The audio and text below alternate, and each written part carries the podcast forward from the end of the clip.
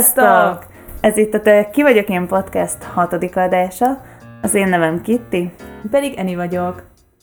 A mai epizódban az Enneagramról fogunk beszélni. Mindig Enneagramának mondom, de ma Eni végre felvilágosított egy év után, hogy az Enneagram.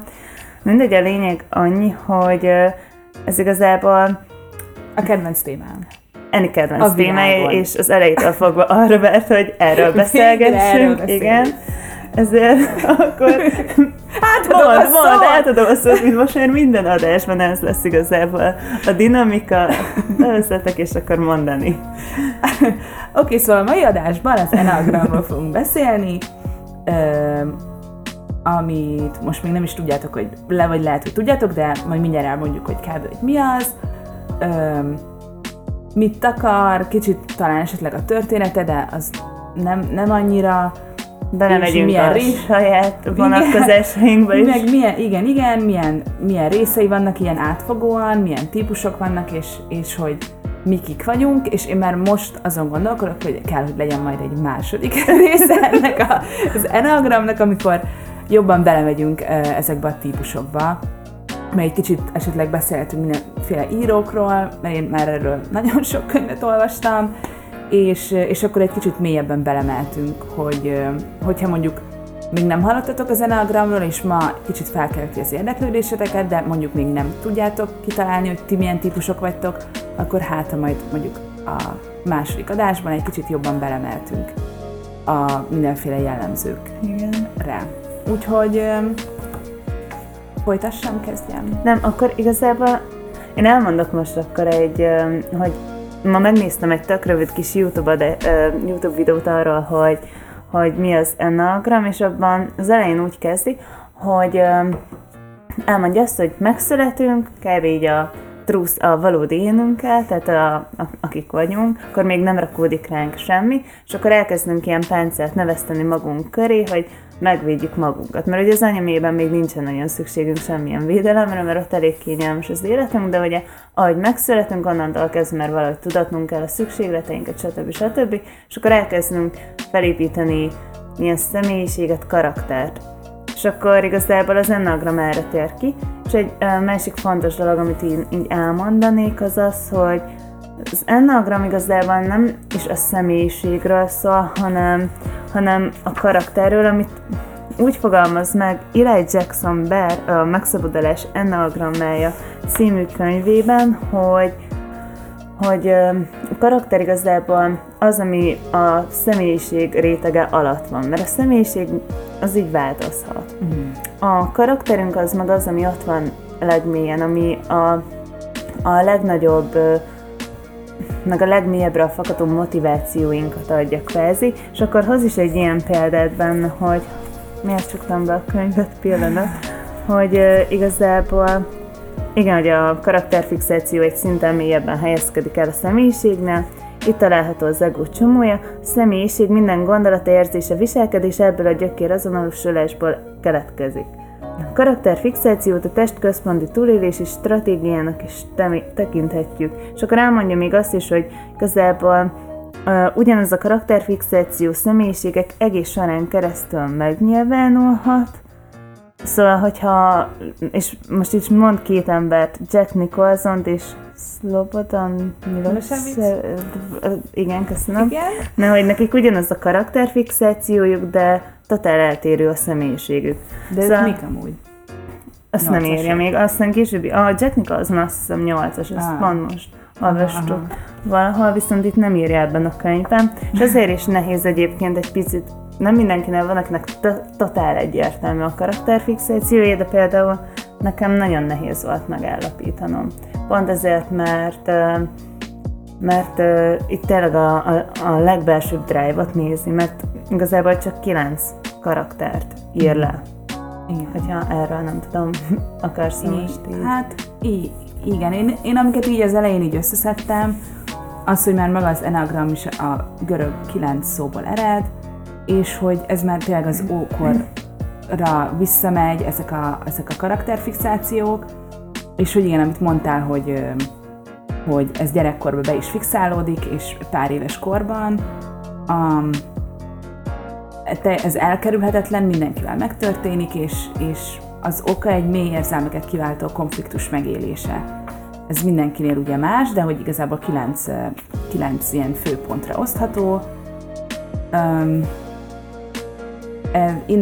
Ettől a konfliktus megélésétől, innentől kezdi el magát valaki egy külső fogalommal azonosítani, és akkor kezdi el ezt a téves azonosulást, ami az egész életünkön végigkísér minket, és ez nem változik, a karakterünk. Az, hogyha most így a spiritualitáshoz így visszamegyünk, még nem szerintem, de hogy tehát még meg is világosodunk, akkor is ez a karakter, ez mindig megmarad. És igen, elkísér minket, de ez igazából... A lényeg annyi, hogy nem azonosulunk, azonosulunk vele. Igen. Amiért én nagyon szeretem ezt az enneagramot, mert szerintem nagyon sok... Hát igazából ez ilyen pszichológiai ágazat. Igazából nem, mert ez nem... Hivatalosan nem, egy kicsit ilyen pseudoscience-y, de nem horoszkóp. És hát amiket így utána olvastam, még nincsen róla olyan nagyon sok kutatás, meg igazából nem olyan régóta van még ez így rendesen leírva, meg több ága is van, több helyen is használják, nem tudom, például most már ez ilyen biznisz, nem tudom, tanácsadásban, vagy mit tudom, nagyon jól lehet használni, ilyen coachingban nagyon jól használható, de ugyanúgy spiritualitás terén is nagyon jól használható. De igazából az alapja az a pszichológia, amit én nagyon szeretem. De egyébként én azért szerettem meg annyira az enneagramot, mert ugye őt jártam én terápiára, meg minden. És oké, ott is nem mentünk mélyebbre, de hogy a személyiségnek annyi sok ilyen különböző aspektusa van, meg tényleg folyton tud változgatni, mert ezt meg is nem változtatni. Igen, állandó, és akkor emiatt dolgozgattunk rajtam, de hát kb. Ugye meg lementünk mélyebbre is terápián, de hogy az enneagrama meg tényleg megfogja azt, ami a legnagyobb probléma, tehát ami a legnagyobb motívja mindennek, igen, ami tényleg a legmélyebbről jön, és igazából ahhoz meg már oda tudtam illeszteni az összes többi más problémámat, ami a felszínen van, mert kb. Az összesnek ugyanaz volt a kiinduló pontja, ugyanaz a drive, ugyanaz a motiváció. És onnantól kezdve, hogy a gyökerét tudtam megfogni, sokkal könnyebben tudtam rájuk nézni ezekre a kis viselkedési mintázatokra, meg különböző, nem tudom, személyiségjegyeimre. Igen. Szóval ez az, ami miatt annyira szeretem én az enneagramot. Igen, szerintem is nagyon sokat segít. Vagy így, nyilván, hogyha azt vesszük, hogy hogy nem tudom, a megvilágosodás, meg a megvilágosodás,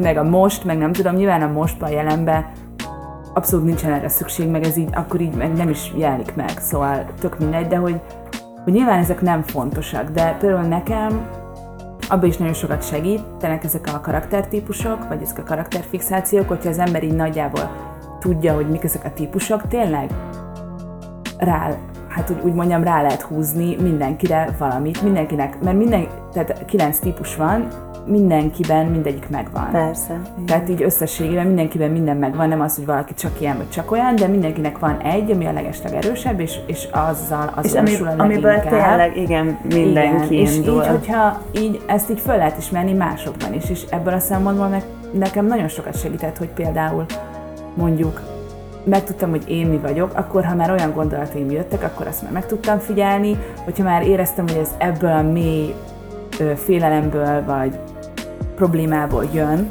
a karakterem miatt, akkor meg tudtam jól figyelni, vagy például nekem nagyon sokat segített mondjuk a párkapcsolatomban is, hogy mondjuk tudtam, hogy a barátomnak mi a típusa, ami majd erős lehet beszélni, de hogy ami más, mint az enyém, és bizonyos dolgokat egyszerűen nem értettem, hogy ő miért viselkedik így, vagy ez most miért így gondolja, ő miért viselkedik egy helyzetben úgy, ahogy én például biztos, hogy nem viselkednék, és amikor így megértettem ezeket a karaktereket, akkor rájöttem, hogy igazából ez neki is egy nagyon mély dologból jön, mint hogy az én viselkedésem is lehet, hogy értetlen bizonyos embereknek, de Ez is egy mély, ilyen gyerekkori fixálódásból jön. Sokkal könnyebb mindenkit elfogadni utána. Meg lehet a több másokat érteni, és ez tényleg, én ezt kicsit úgy fogom fel, hogy ez, mivel ez pár éves korunkban fixálódik be, hogy ez tényleg egy ilyen gyermeki dolog, hogy valami, most nem az, hogy tényleg valami szörnyűség történt, de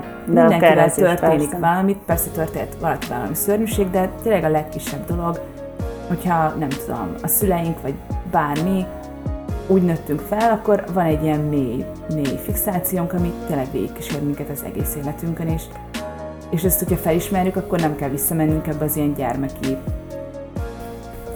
félelembe.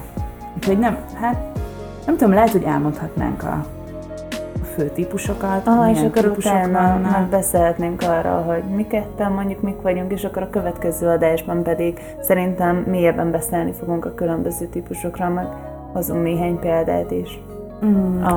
Arról, hogy hát a könnyebben sikerül felismernetek magatokat. Úgyhogy de ez még nem garantált, szóval mert nekem például felismerni, hogy mi volt. Mert én nem azt, hanem, hogy felismeritek magatokat, mert nekem felismerni magamat nekem is nehéz volt. Nekem is nehéz volt.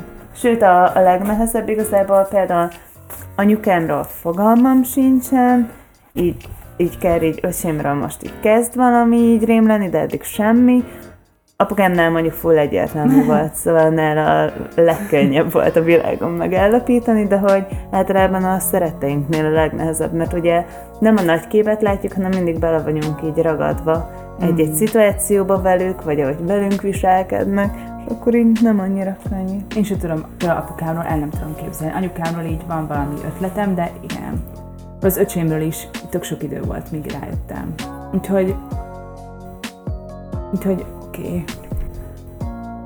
És nem tudom, szerintem akkor beszéljünk így először mondjuk magáról az Enneagram formáról, ami ezért is nagyon szeretem például, hogy ilyen tök logikus, legalábbis nekem, ilyen abszolút logikus, egy ilyen 9-szerű formát kell elképzelni, ezt majd a blogra föltesszük, meg Instagramra is szerintem egy képet fölteszünk. Egy ilyen 9 ágú formát kell elképzelni, amit nagyon nehéz így elmagyarázni, most így hirtelen, de az alapja az egy háromszög, és ebben a háromszögben van a 3 alaptípus, a 9 és a 3-as, meg a 6-os.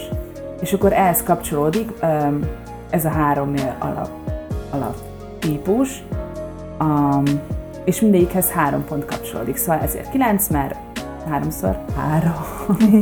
Igen, ez így jó bonyolult, de nem olyan nagyon bonyolult, nagyon logikus ez a kép. Na tényleg majd teszünk fel a képet róla, hogy most is neten rákeressetek gyorsan, mert most tényleg nem nagyon tudjuk elmagyarázni nektek, hogy pontosan hogy néz ki. Az lényeg, hogy egy ilyen 9 ágú, és annyi a lényege, hogy ebből a 9 pontból 3 az a fizikai test, ezt így most felolvasom, amit leírtam, de ez így tök jól szerintem, hogy a fizikai testben rögzült, ezek a rögeszmés-kényszeres vagy düpontok, is nevezhetjük őket, düpontok, ez a 8-es, a 9-es és az 1-es, tehát ezek a fizikai testben rögzültek, ott van valamilyen ilyen fixáció, ami történt velünk kiskorunkban, ahol belfixálódtunk, ezek a düpontos karakterek. Aztán van a 3 pont, amik az érzelmi testben rögzültek, ezek a hisztérikus vagy image pontok, ez a 2-es, 3-as és a 4-es, és ugye van még 3, ezek pedig a mentális testben rögzültek, ezek a paranoid, skizofrén, avagy félelempontok, az 5-ös, 6-os és a 7-es. És hát végülis ez az alapja, nyilván mindenkinek van mindenféle alapfélelme, de hogy ugye van egy ilyen szám vagy pont, ami egy ilyen legnagyobb karakterfixáció. És itt találtam én egy nagyon jó ilyen kis leírást, ilyen nagyon rövid kis összefoglalót, amit szerintem fel is olvasok, mert az a legegyszerűbb. Az Enneagram vizsgálata annak tanulmányozásával kezdődik, hogy mit akarnak elkerülni az egyes típusok. Az egyesek kerülik a haragot, a kettesek nem akarják elismerni saját szükségleteiket, a a 3-asok a kudarcot, a 4-esek a hétköznapiságot, az 5-ösök az ürességet, 6-osok a normáktól való eltérést, a 7-esek a fájdalmat, a 8-asok a gyengeséget, és végül a 9-esek a konfliktust kerülik. És hát igen, ennyi. És igen, szóval mindegyikünkben van fizikai, érzelmi és mentális dolog is. És akkor itt van még egy ilyen kis rövid összefoglalás. A fizikai test az impulzusok tartományában gondolkodik, az öröm felé és a fájdalomtól elfelé mozdul.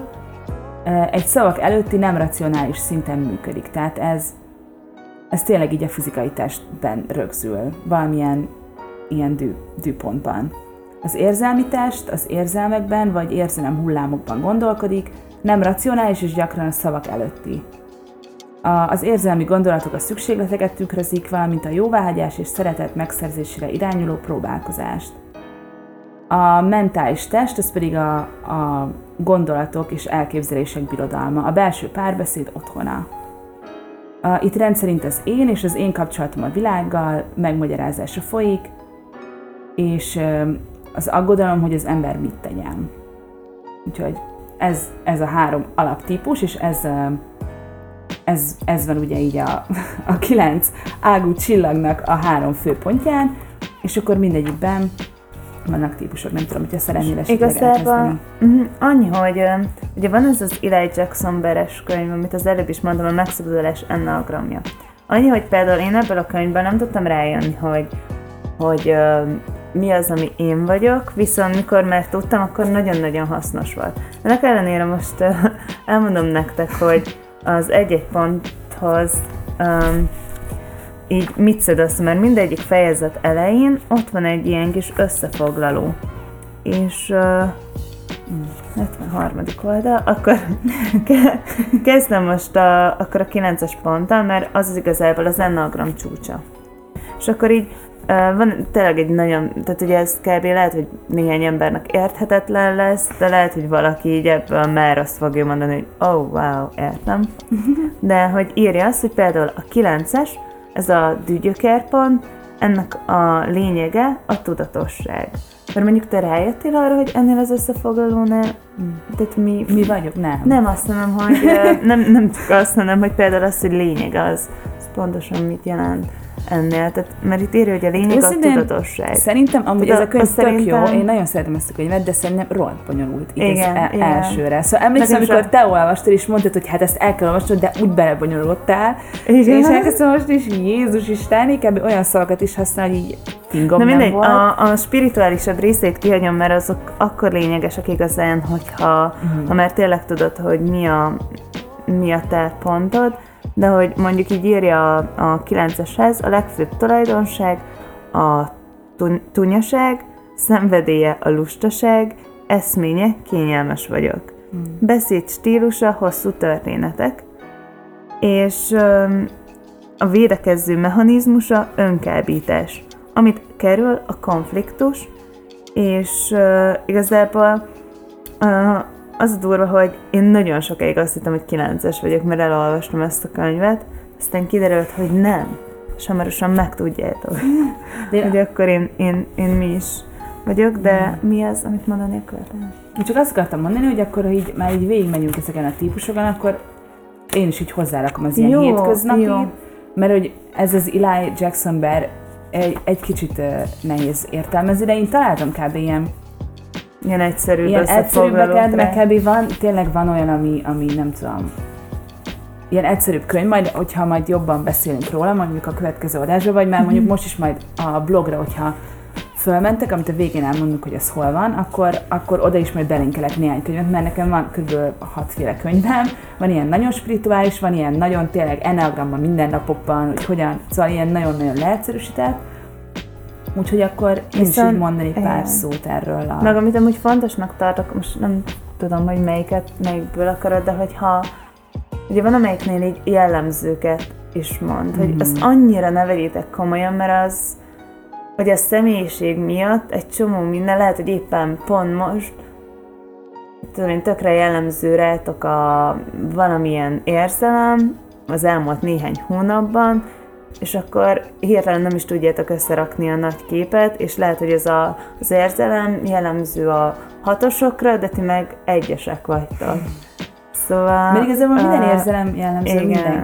De hogy van egy ilyen nagyon mélyre jövő, és azért könnyebb megérteni azt, hogyha van valaki, aki így külsőleg foglalkozik ezzel, vagy külső szemlélő, mert könnyebben látja a nagyobb képet. Mm. És azért is nehéz a nagyon közeli családtagoknál, mint már mondtam, mert ja, igen.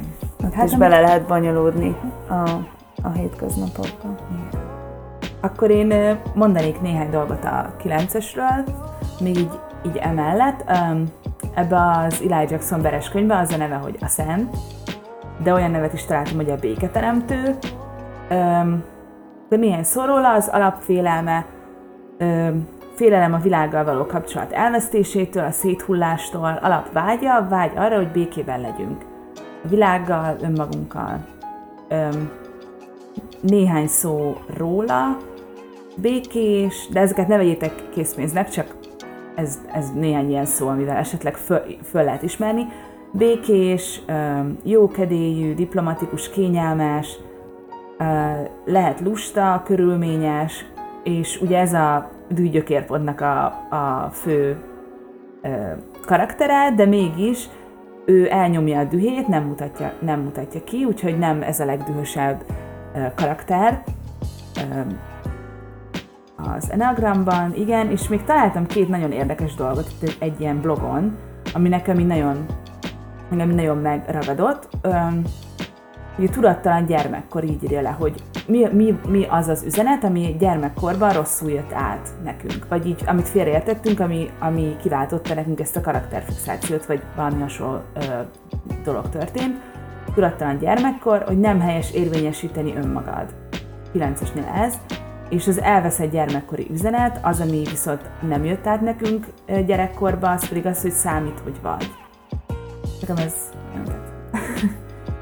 És szerintem, nem tudom, a 9-esről nagyon sok mindent lehetne mondani, de szerintem ennyi most így. És akkor a következő adásban tudunk hozni esetleg példákat vagy jobban bele tudunk menni, de hogy így ez az alapja, és ez a DuPontnak az alapkaraktere. Akkor a következő pont. Következő, hát én igazából úgy mondanám, hogy a 8-asról beszélnek, mert az is az egyik DuPont, ugye? Mert melyik az a 9-es, a 8-as és az 1-es, igen. A DuPontok.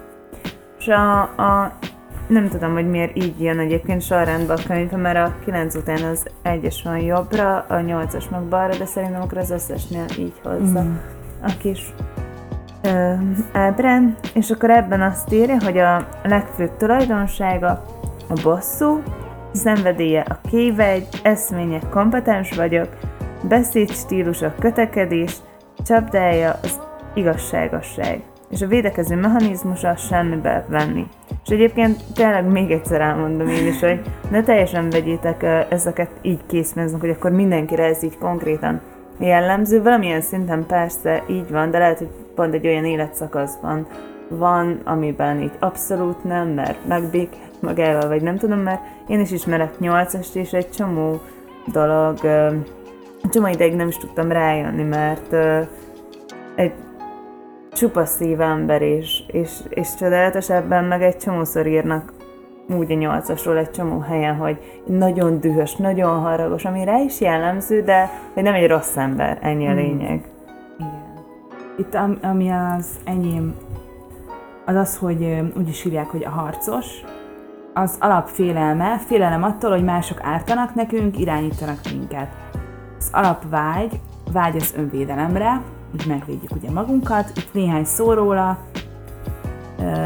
Nagyon, nagyon sok minden van róla, de próbáltam jót és rosszat mindenfélét összeszedni, tök mindegy.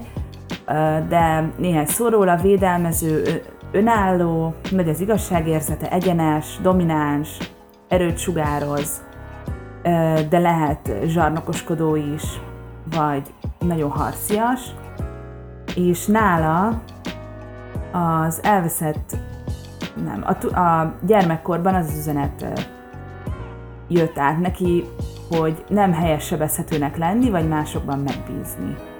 És az elveszett üzenet pedig az a gyermekkorából, hogy nem árulunk el.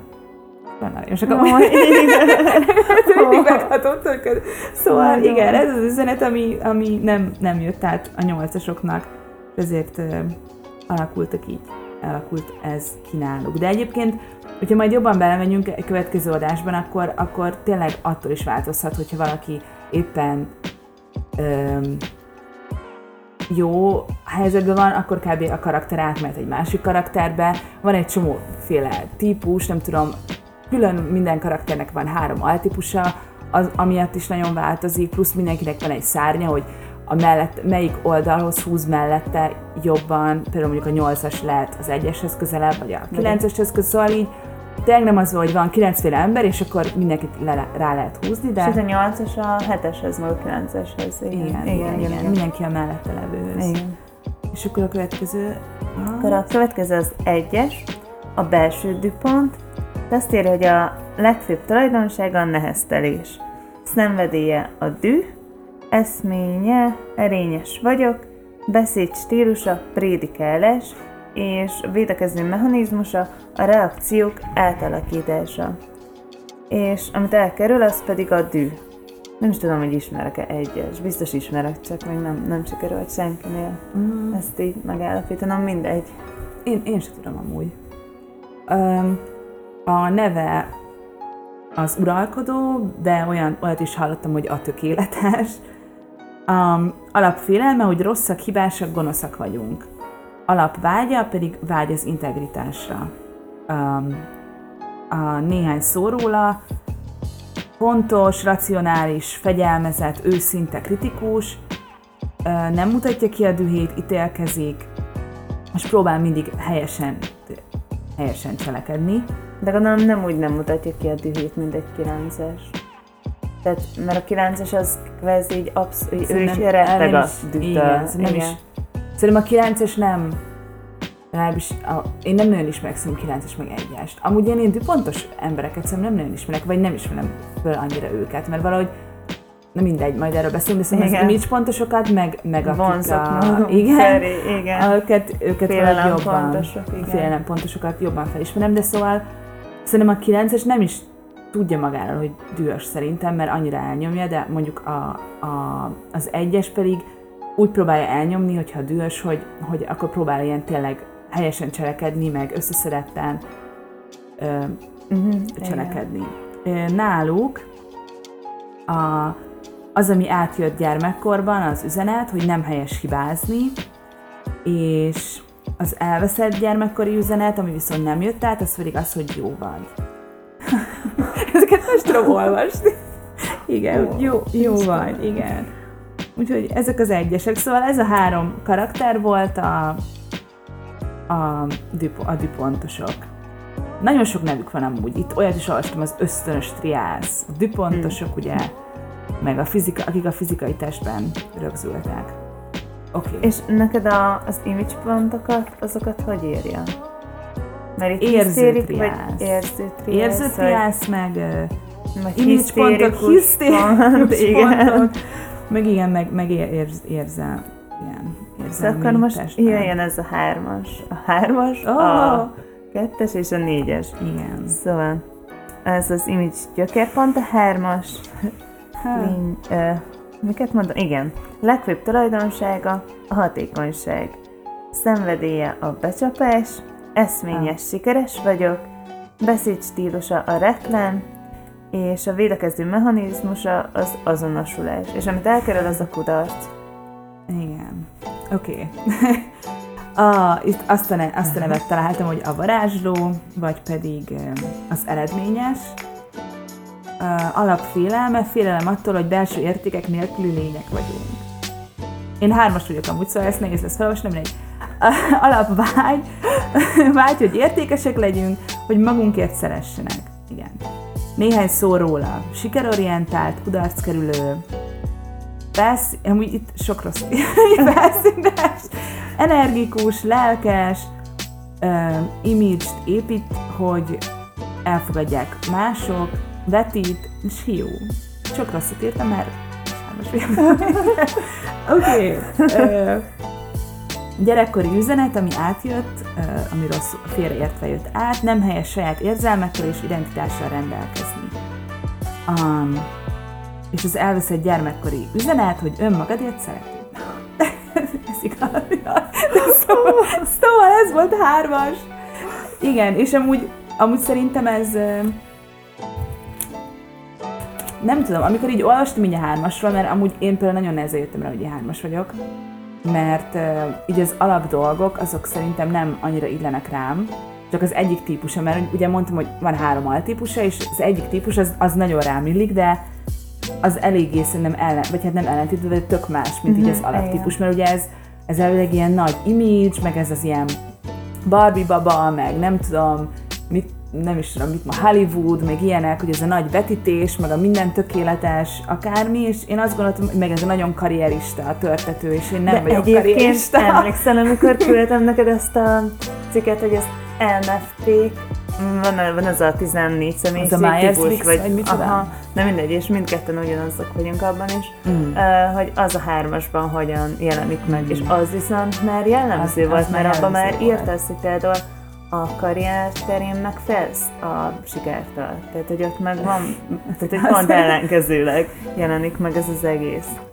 Igen, és én, szóval amikor olvastam erről, akkor ez is az volt, hogy ugye ez az image gyökérpont, és hogy itt pont az van, hogy nagyon nincs in tune, hogy mondják, hogy nagyon nincs az érzelmeivel, tehát hogy úgy, mint ahogy a 9-es...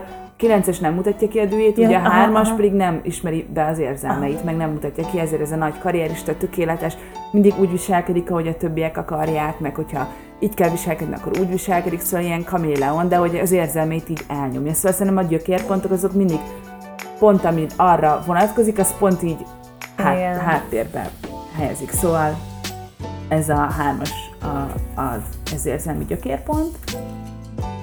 Igen, a következő, a 2-es, ez a külső image pont. Itt igazából a legfőbb tulajdonsága a hízelgés, szenvedélye a büszkeség, eszmény, segítőkész vagyok, beszédstílusa, tanácsadás, csapdája az akarat, és védekező mechanizmusa az elfajtás, plusz amit elkerül, az a szükségletek, amit a saját szükségletei bizony. Igen. És én pedig 2-es vagyok. Sziasztok!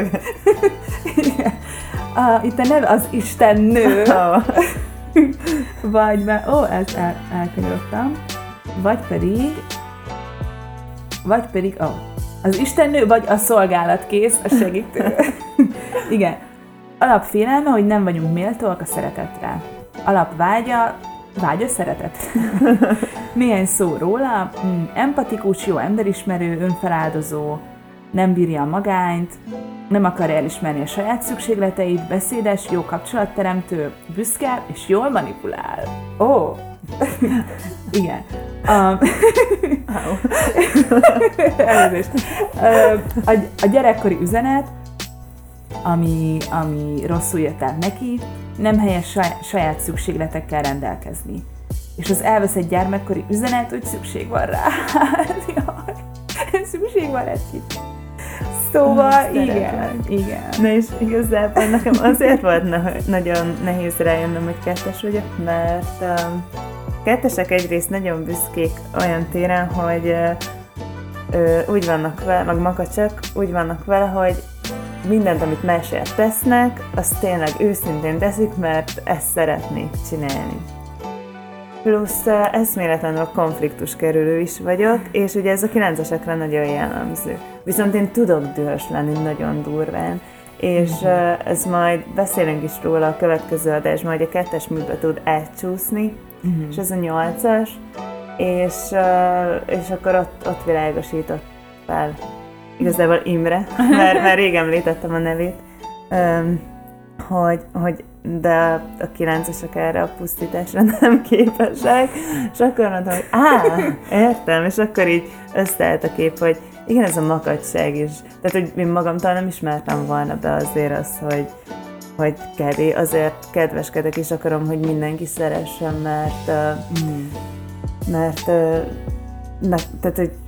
mert azért igen, hogy ezért kedveskedek, hogy mindenki szeressen. Ezt nem ismertem be magamnak, és mióta beismerem, és ezt látom, sokkal könnyebb minden. Szóval nagyon jó rájönni a a kis típuseinkre, igen. Amúgy nekem is nagyon sokat segítettem, mert tudom, hogy én nagyon is annyira nem ellenkeztem, csak így úgy voltam, hogy ez biztos, hogy nem én vagyok, mert én nem vagyok karrierista, nem vagyok egy ilyen, nem tudom, Hollywood típus, de nekem is az egyik típus, ez nagyon rám illik, mert én nem a karrieremben, hanem a párkapcsolataimban vagyok ilyen nagyon-nagyon nagyon fontosak nekem, tényleg a másik, meg mit szól, ilyen úgy viselkedek, ahogy szerintem a másik akarja, ebbe tényleg nagyon bele tudok menni, mert volt is sajnos ilyen kapcsolatom, amikor nagyon belementem. Most el kell mondanom, hogy most már annyira jól meg tudod magadat nézni ezekbe, és meg tudod tartani azt, ami te vagy. Mert amúgy tényleg így észrevettem, hogy például mondjuk így a hármasok szerintem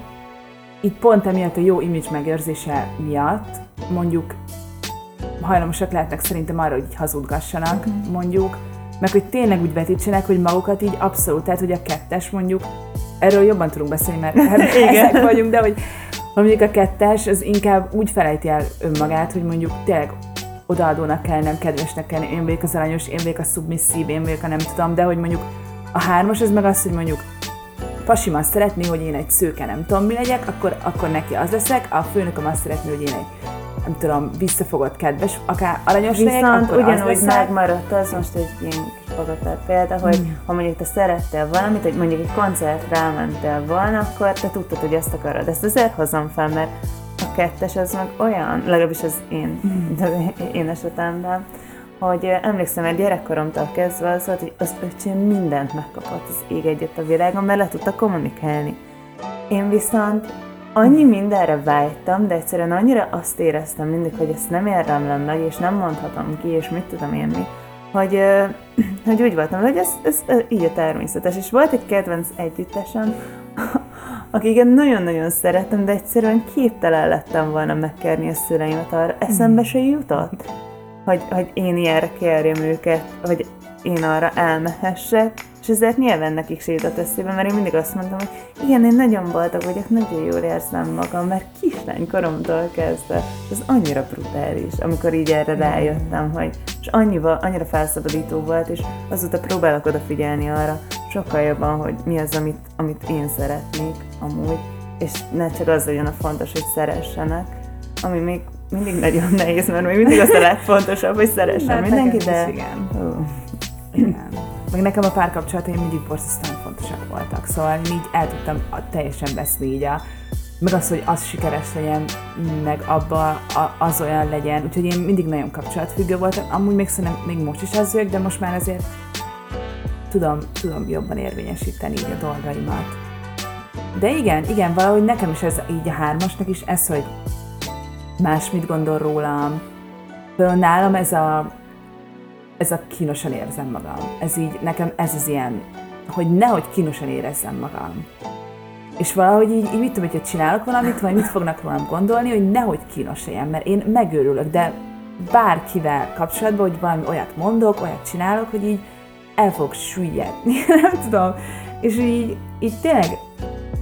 tényleg csak azt szeretném, hogyha így visszamegyünk tényleg arra, akkor tényleg csak az ember így azt szeretné, hogy így, de minden ember, csak mondjuk a hármas, azt mondjuk a legjobban, hogy csak azért szeressék, amilyen, ne azért, amit így csinál, vagy amit elér, vagy ahány iskolája van, ahogy beszél, ahogy nem tudom, ahogy viselkedik, amennyi pénzt keres, ahogy kinéz, hanem hogy tényleg csak, hogyha én ez vagyok, akkor ezért, de a háromsoknak ez tök nehéz. A kettesnek meg az, hogy igen, hogy neki is vannak szükségletei, és nem csak, nem kell elfolytani a saját magunkat. Igen. Szóval ez a kettes, megnyitom a négyes!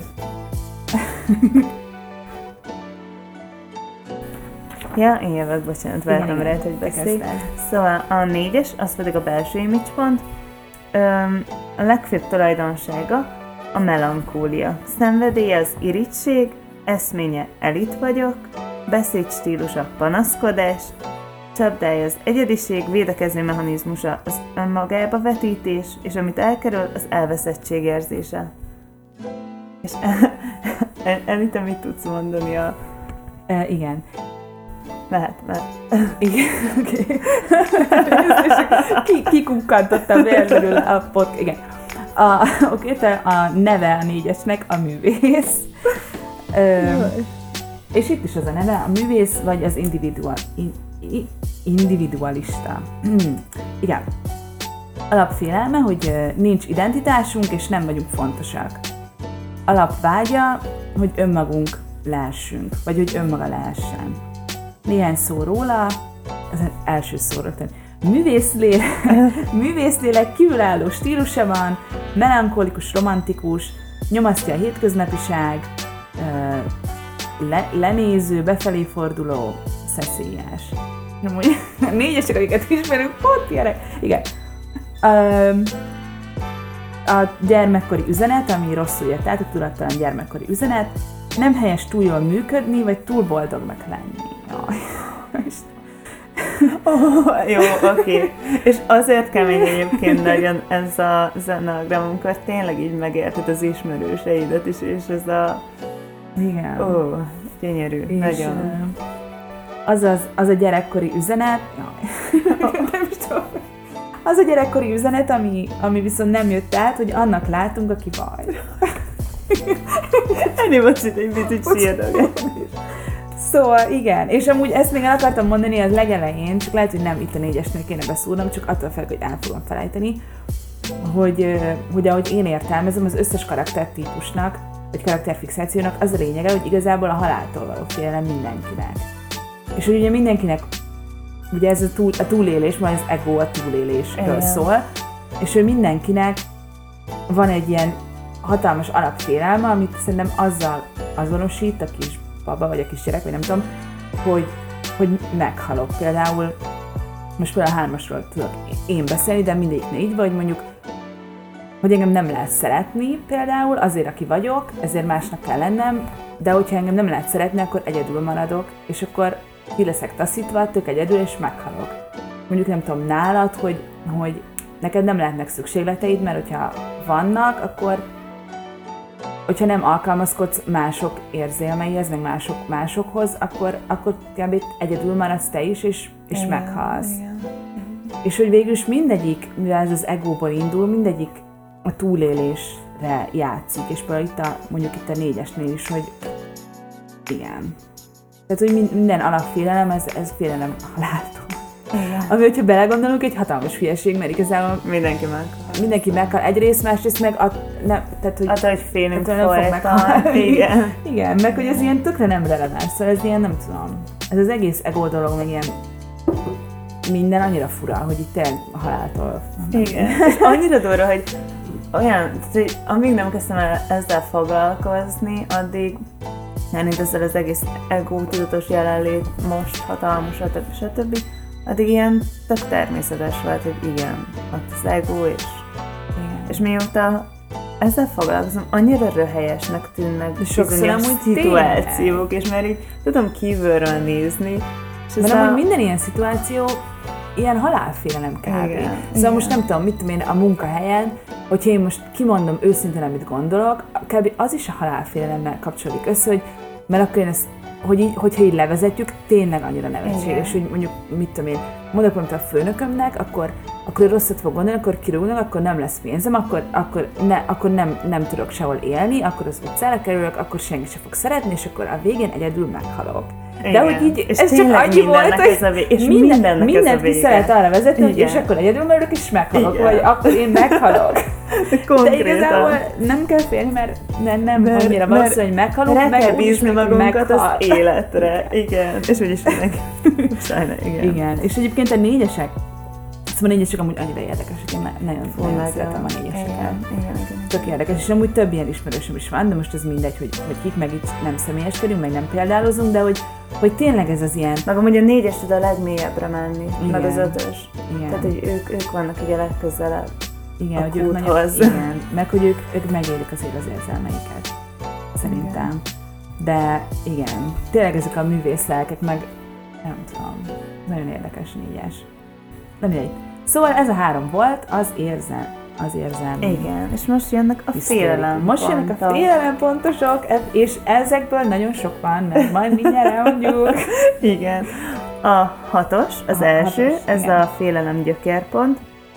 Neki a legfőbb tulajdonsága a paranoia. Szenvedélye a kétség, eszménye lojális vagyok.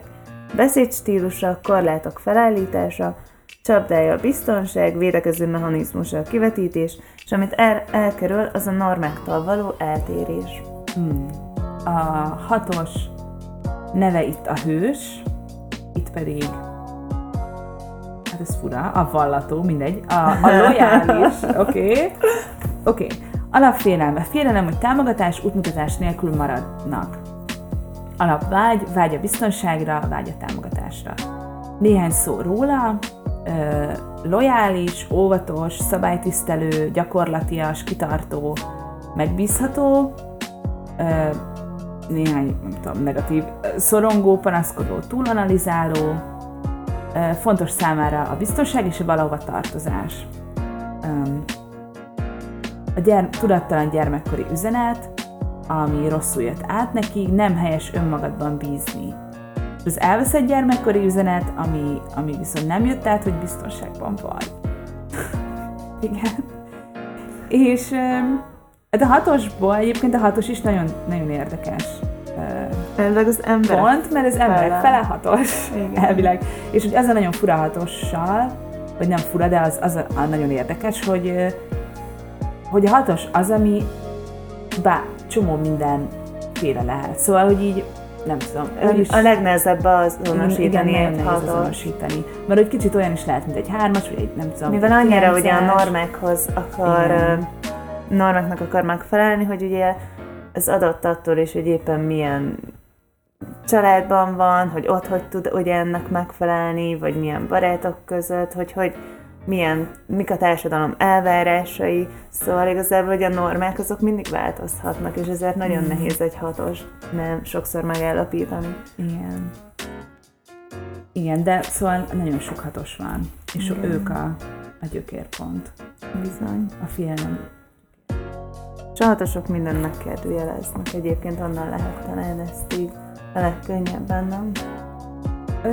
Igen, meg hogy szerintem, hogy itt szeretnének nagyon tartozni valahova, vagy nem tudom, akik mondjuk ilyen nagyon tartoznak valami csoporthoz, vagy nem tudom, mondjuk nagyon vallásosak, vagy nagyon nem tudom, ilyesmi. Vagy megvan a saját kis körül. Igen, akkor, és hogy igen, meg elvileg, hogy lojálisak, szóval nem tudom, hogyha hűségesek, akkor az is lehet, hogy hatos. Igen. A kövi az a hetes, ez pedig a külső félelempont. Nekem a hetes kedvencem. Nekem is. A legfőbb tulajdonsága a tervezgetés. Szenvedélye a falánkság, eszménye rendben vagyok, beszédstílus a sztorik, csapdája az idealizmus, védekező mechanizmusa a racionalizálás, és amit elkerül, az pedig a fájdalom. És én azért szeretem ezt nagyon, mert apukám is egy hetes, és ja, és nagyon érdekes, nagyon érdekes ember. Nagyon izgalmas, a legizgalmasabb kell. De most szerintem a heteseket tök könnyű felismerni. A barátom is hetes, és egy könyv, szóval tényleg egy szobor, a hetes szobra. Úgyhogy igen, itt a neve a mágikus gyermek, ami nagyon aranyos. A kalandozó rajongó, ilyen nevei vannak. Alapfélelme. Félelem, hogy szükséget szenvedünk, vagy fájdalmat élünk át. Alapvágya, vágy a boldogságra, hogy a szükségleteik kielégüljenek. Néhány szó róla. Jövőorientált, optimista, szórakoztató, fontos számára a szabadság, nehezen köteleződik el valami mellett, idealista, ötletgazdag, megbízhatatlan, kiszámíthatatlan, szétszórt, jó a humorérzéke. Az elveszett gyermekkori üzenet, ami nem jött át, vagy nem. Nem ott tartunk, nem. A tudattalan gyermekkor, ami rosszul jött át nekünk, amit félreértettünk, nem helyes rászorulni bárkire. Vagy nem helyes rászorulni valakire. Igen. Az elveszett gyermekkori üzenet pedig az, hogy gondoskodunk rólad. Igen. Igen. És amúgy egy hetest onnan is nagyon könnyű felismerni, nem csak onnan, hogy így teljesen kifogyhatatlan az ötletekben, de mondom is, hogy könnyű felismerni, hogy igazából bármilyen brutális sztorit el tud úgy mesélni, hogy így röhögsz. Mert így mindent el tud viccelni. Igen, nagyon viccesek, és például apukám is olyan, hogy a gyerekkoráról is mesél mondjuk valami rosszabb élményt, akkor azt úgy tudja elmondani, mint hogyha a legtermészetesebb dolog lett volna, és a végén még röhögünk is egy nagyot. És utána nyilván, amikor így belegondolok, hogy mondjuk, tudom én, mi volt az igazi sztori, akkor így rájövök, hogy úristen, ezt azért kemény, hogy így el lehet mondani, de ilyen nagyon viccesek a hetesek. Igen, nagyon meg a hetesek nagyon... Szóval én azért szeretem a heteseket, meg azért tök szórakoztató velük lenni, vagy így közelük belenni, vagy a barátos az. Mert ők optimisták, meg mondjuk ők nagyon jövőorientáltak. Szóval például a hetes az, mondjuk ez egy ilyen dolog, hogy mondjuk a hetes az, aki mondjuk bemegy, ez még szerintem ebben a könyvben is benne van, hogy bemegy fagyit venni, és akkor mondjuk van 10 féle fagyi, és akkor ő kér 5 féle fagyit, meg nem tudja elnönteni, hogy mi, mert hogy így a hetesek nagyon nehezen köteleződnek el egy valami mellett, meg nagyon nehezen állapodnak meg, mert így mindig azt latolgatják, hogy jó, de hogyha most én ezt az A dolgot választom, akkor a B, C, D, nem tudom, lemaradok 5 másik dologról, és ez mondjuk ez is a csapdája ennek a karaktertípusnak, hogy tényleg szórakoztató, önálló, vidám, mit tudom én, de hogy így tényleg nagyon nehezen dönti el, hogy mit szeretne, és így egy idő után ez így fárasztóvá válhat, hogy mindent szeretne, de hogy akkor mit szeretne igazából. Úgyhogy a heteseknél ez lehet. De amúgy jel. A következő, az 5-ös, ez a belső félelempont. Nekik a legfőbb tulajdonságok a visszahúzódás, szenvedélyük a kapzsiság, eszményet tudom, beszéd stílusa az értekezés, csapdája a megfigyelő, védekező mechanizmusa az elszegetelődés, és amit elkerül, az az üresség. És én szerintem nem ismerek egy 5-ös sem. Én szerintem, hogy biztos ismerünk 5-ös, csak hogy nincsen közeli barátom, aki, vagy nem tudom, tehát hogy így én sem nem tudnám ezt kérni senkire. Én sem. Az a neve, hogy misztikus filozófus, ez tetszik nekem. Vagy pedig a megfigyelő, a gondolkodó. Alapfélelem. Haszontalanok, tehetetlenek, hozzá nem értők vagyunk. Alapvágy, hogy kompetensek legyünk. Néhány szó róla, racionális, távolságtartó, titokzatos, nem feltűnő, introvertált. Igen. Vagyis hát sokszor introvertált, objektív, túlanalizáló. Szóval, ahogy én értelmezem, az 5-ösök azok, akik nagyon-nagyon túlanalizálnak mindent. Amúgy kb. A 4-es ellentéte, nem? Tehát, hogy igen. Igen, akik így nagyon-nagyon sokat gondolkodnak, és így mindent így analizálnak. Mondjuk a 4-esök is nagyon sokat gondolkoznak, de hogy így mármint olyan téren az ellentéte, hogy a 4-esek talán nem is az, hogy extrovertáltabbak, de hogy az érzelmeiket talán sokkal jobban tudják így channeling, mi ez? Tehát, hogy így áramoltatni, vagy hogy így összhangban lenni velük. Az 5-ösök viszont zárkózottabbak, nem? És mindig a gyerekkori... Igen, amúgy ez hasonlít a 4-esre, szóval, ja. Igen, a tudattalan gyerekkor, ami rosszul, vagy ami átjött nekünk, de rosszul, nem helyes túl jól érezni magad a világban. Igen. És az elveszett gyermekkori üzenet, a szükségleteid nem jelentenek gondot. Igen. Ez az 5-ös. És igen, én sem gondolom. Mondjuk itt azt írja, hogy az 5-ösöknek, de mondjuk mindegy, ez most több. Szóval ne vegyük szintén, ne vegyük készpénznek, de itt például azt írja, az 5-ösök ugye introvertáltak, és nehezen nyílnak meg, és kevés kapcsolatuk van. Szóval inkább háttérbe húzódnak. És sokat gondolkodnak. Úgyhogy, ja, ez a 9 alaptípus. És most azon gondolkodtam egyébként itt a félelem, 3 félelempontnál, hogy ugye, hogy beszéltük, hogy a 9-es nem mutatja ki a dühöt, de elzárkozik, a 3-as nem mutatja ki az érzelmét, elzárkozik, és akkor a 6-os, az pedig nem akar érvényesíteni a saját gondolatait, azért próbál mindig lojálisan valahova becsatlakozni, mert hogy a háttérbe szorítja ezt, és hogy akkor nem tudom, az 5-ös az, aki nagyon sokat gondolkodik, a 4-es az, aki nagyon, nem a 2-es az, aki mondjuk nagyon, nem, a 4-es, aki nagyon érzelmes, vagy nem is tudom, és akkor a 8-es az, aki meg nagyon tüdős. Igen. Hogy úgy mondjam. Hú, de amúgy ezeket a gyerekkori üzenetes dolgokat én még nem is olvastam, és szóval nagyon-nagyon jól le vannak írva. Tényleg. És hát, igen, ezek az alapjai, és lehet amúgy ilyen teszteket csinálni a neten.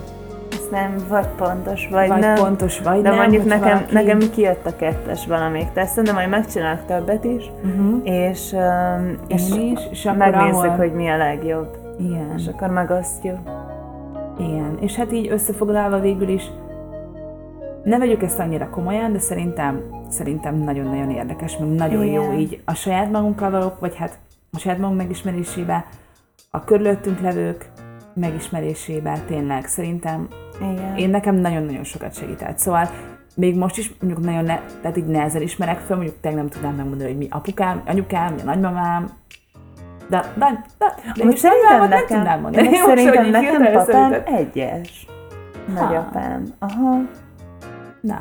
Na mindegy. Mert arra, hogy nem ismerek egyes, de hogy most így végig gondoltam. Ezt újra. És általában a 7-eseknek de ez sem 100%-os, de általában nekik 7-es volt a nagyapjuk, és tök vicces, mert apukámnak is 7-es volt a nagyapja, mert mint ahogy amiket sztoriztak róla, ez 100%, szóval... Ja. Ja. Akkor szerintem mára így ez ennyi, és akkor a következő adásban tudunk hozni a különböző altípusokról dolgokat. Példákat, vagy esetleg nem tudom, itt nagyon-nagyon sok ilyen híres emberek vannak, meg tényleg így mondjuk jobban belemenni, hogy... Mert ezek tényleg annyira érdekesek. Megpróbálom keresni egy Enneagram expertet jövő hétig, hogyha sikerül, akkor meghívjuk, hogyha nem, akkor mi majd próbálkozunk, de hogyha bárki hallgatja, aki ért ehhez, hogy mélyebben benne van, akkor szerintem ennél a legboldogabb ember lenne a világon, hogyha beszélhetne vele, plusz én is nagyon-nagyon-nagyon örülnék. Hú, és szívesen értekeznénk vele az Enneagramról. Meg mit tudom én, a következő adásról beszélhetünk ilyen könyvekről is, amiket olvastam, mert tényleg van ennek egy ilyen, amiket én olvastam, van egy nagyon-nagyon pár könyv, ami ilyen nagyon-nagyon spirituális, és ez tényleg ilyen kicsit máshogy fogja meg, mert ezt az Enneagramot is többféleképpen lehet értelmezni. Szóval van, aki kb. Számmisztikának értelmezi, mert például egy barátnőmnek mondtam, hogy ott voltam nála, meglátogattam valamikor, és akkor így eddig is, nem tudom, azért így nyilván ismertem, mert nagyon jó barátnőm, de amikor így együtt laktunk egy hétig, mert ott kim voltam nála külföldön, akkor így egyszer csak leesett, hogy most is akkor egy 7-es, hogy ez hihetetlen. És így mondtam neki, hogy figyelj, te ismered ezt az Enneagramot? Mert hogy így én szerintem tudom, hogy mi a szám. És akkor mondta, hogy számmisztika, mert azt úgy tudom, hogy ott 7-es vagyok. Nem, ja, azt úgy is. De az is lehet, hogy amúgy a számmisztikában 7-es. Nem tudom, lehet. Szóval lehet, hogy mindkettőben. Aha, igen. Na én meg a számmisztikáról egy szót nem tudok, de mindegy. Szóval ezt mindegy, hagyjuk is, de hogy igen. Úgyhogy, ja. Úgyhogy van ennek egy nagyon spirituális része is, ami szintén tök érdekes. De ja, úgyhogy még beszélhetünk egy kicsit mélyebben is, hogyha bárkinek van valami sztoria, gondolata, akármi, akkor írjátok meg, mert tényleg ez a világ legjobb témája szerintem. Úgyhogy erről nagyon sokat lehet beszélni. Igen. Úgyhogy van. Elérhetőségekről azért beszélünk, igen. Elérhetőségek. Ahol meg tudjátok nekünk írni az Enneagram-es tapasztalataitokat. Oké, szóval tudtok nekünk e-mailt írni, de ki vagyok én.podcast@gmail.com ékeztetek nélkül, de ki vagyok én.podcast, az Insta oldalunk, de ki vagyok én.podcast, oda mindig kiteszünk ilyen kis idézetkéket, vagy bármi, amiket mi csinálunk nekünk, azokat mind csináljuk az összes. és sztorizgatunk is, meg mindent, úgyhogy ha gondoljátok, akkor ott is tudtok követni. Van egy blog oldalunk, ahol most már elkezdtünk, tényleg cikkeket írni, de ki vagyok én.blog.hu, és van Facebook oldalunk, de ki vagyok én.podcast, és van egy csoport, Facebook csoportunk, ami pedig de ki vagyok én podcast csoport. Igen, ez a neve. Úgyhogy mindenhol megtaláltok minket, és fönn vagyunk Soundcloudon, iTunes-on, Spotify-on, meg szerintem az mindenféle ilyen podcast feedelő oldalon, úgyhogy bárhol megtaláltok minket, és köszönjük, hogy hallgattatok minket. Nagyon köszönjük, hogy hallgattatok. Köszönjük. Legyen szép hetetek. Legyen szép hetetek, szép napotok, szép estétek. Szép életetek. 3, 2, 1. Sziasztok!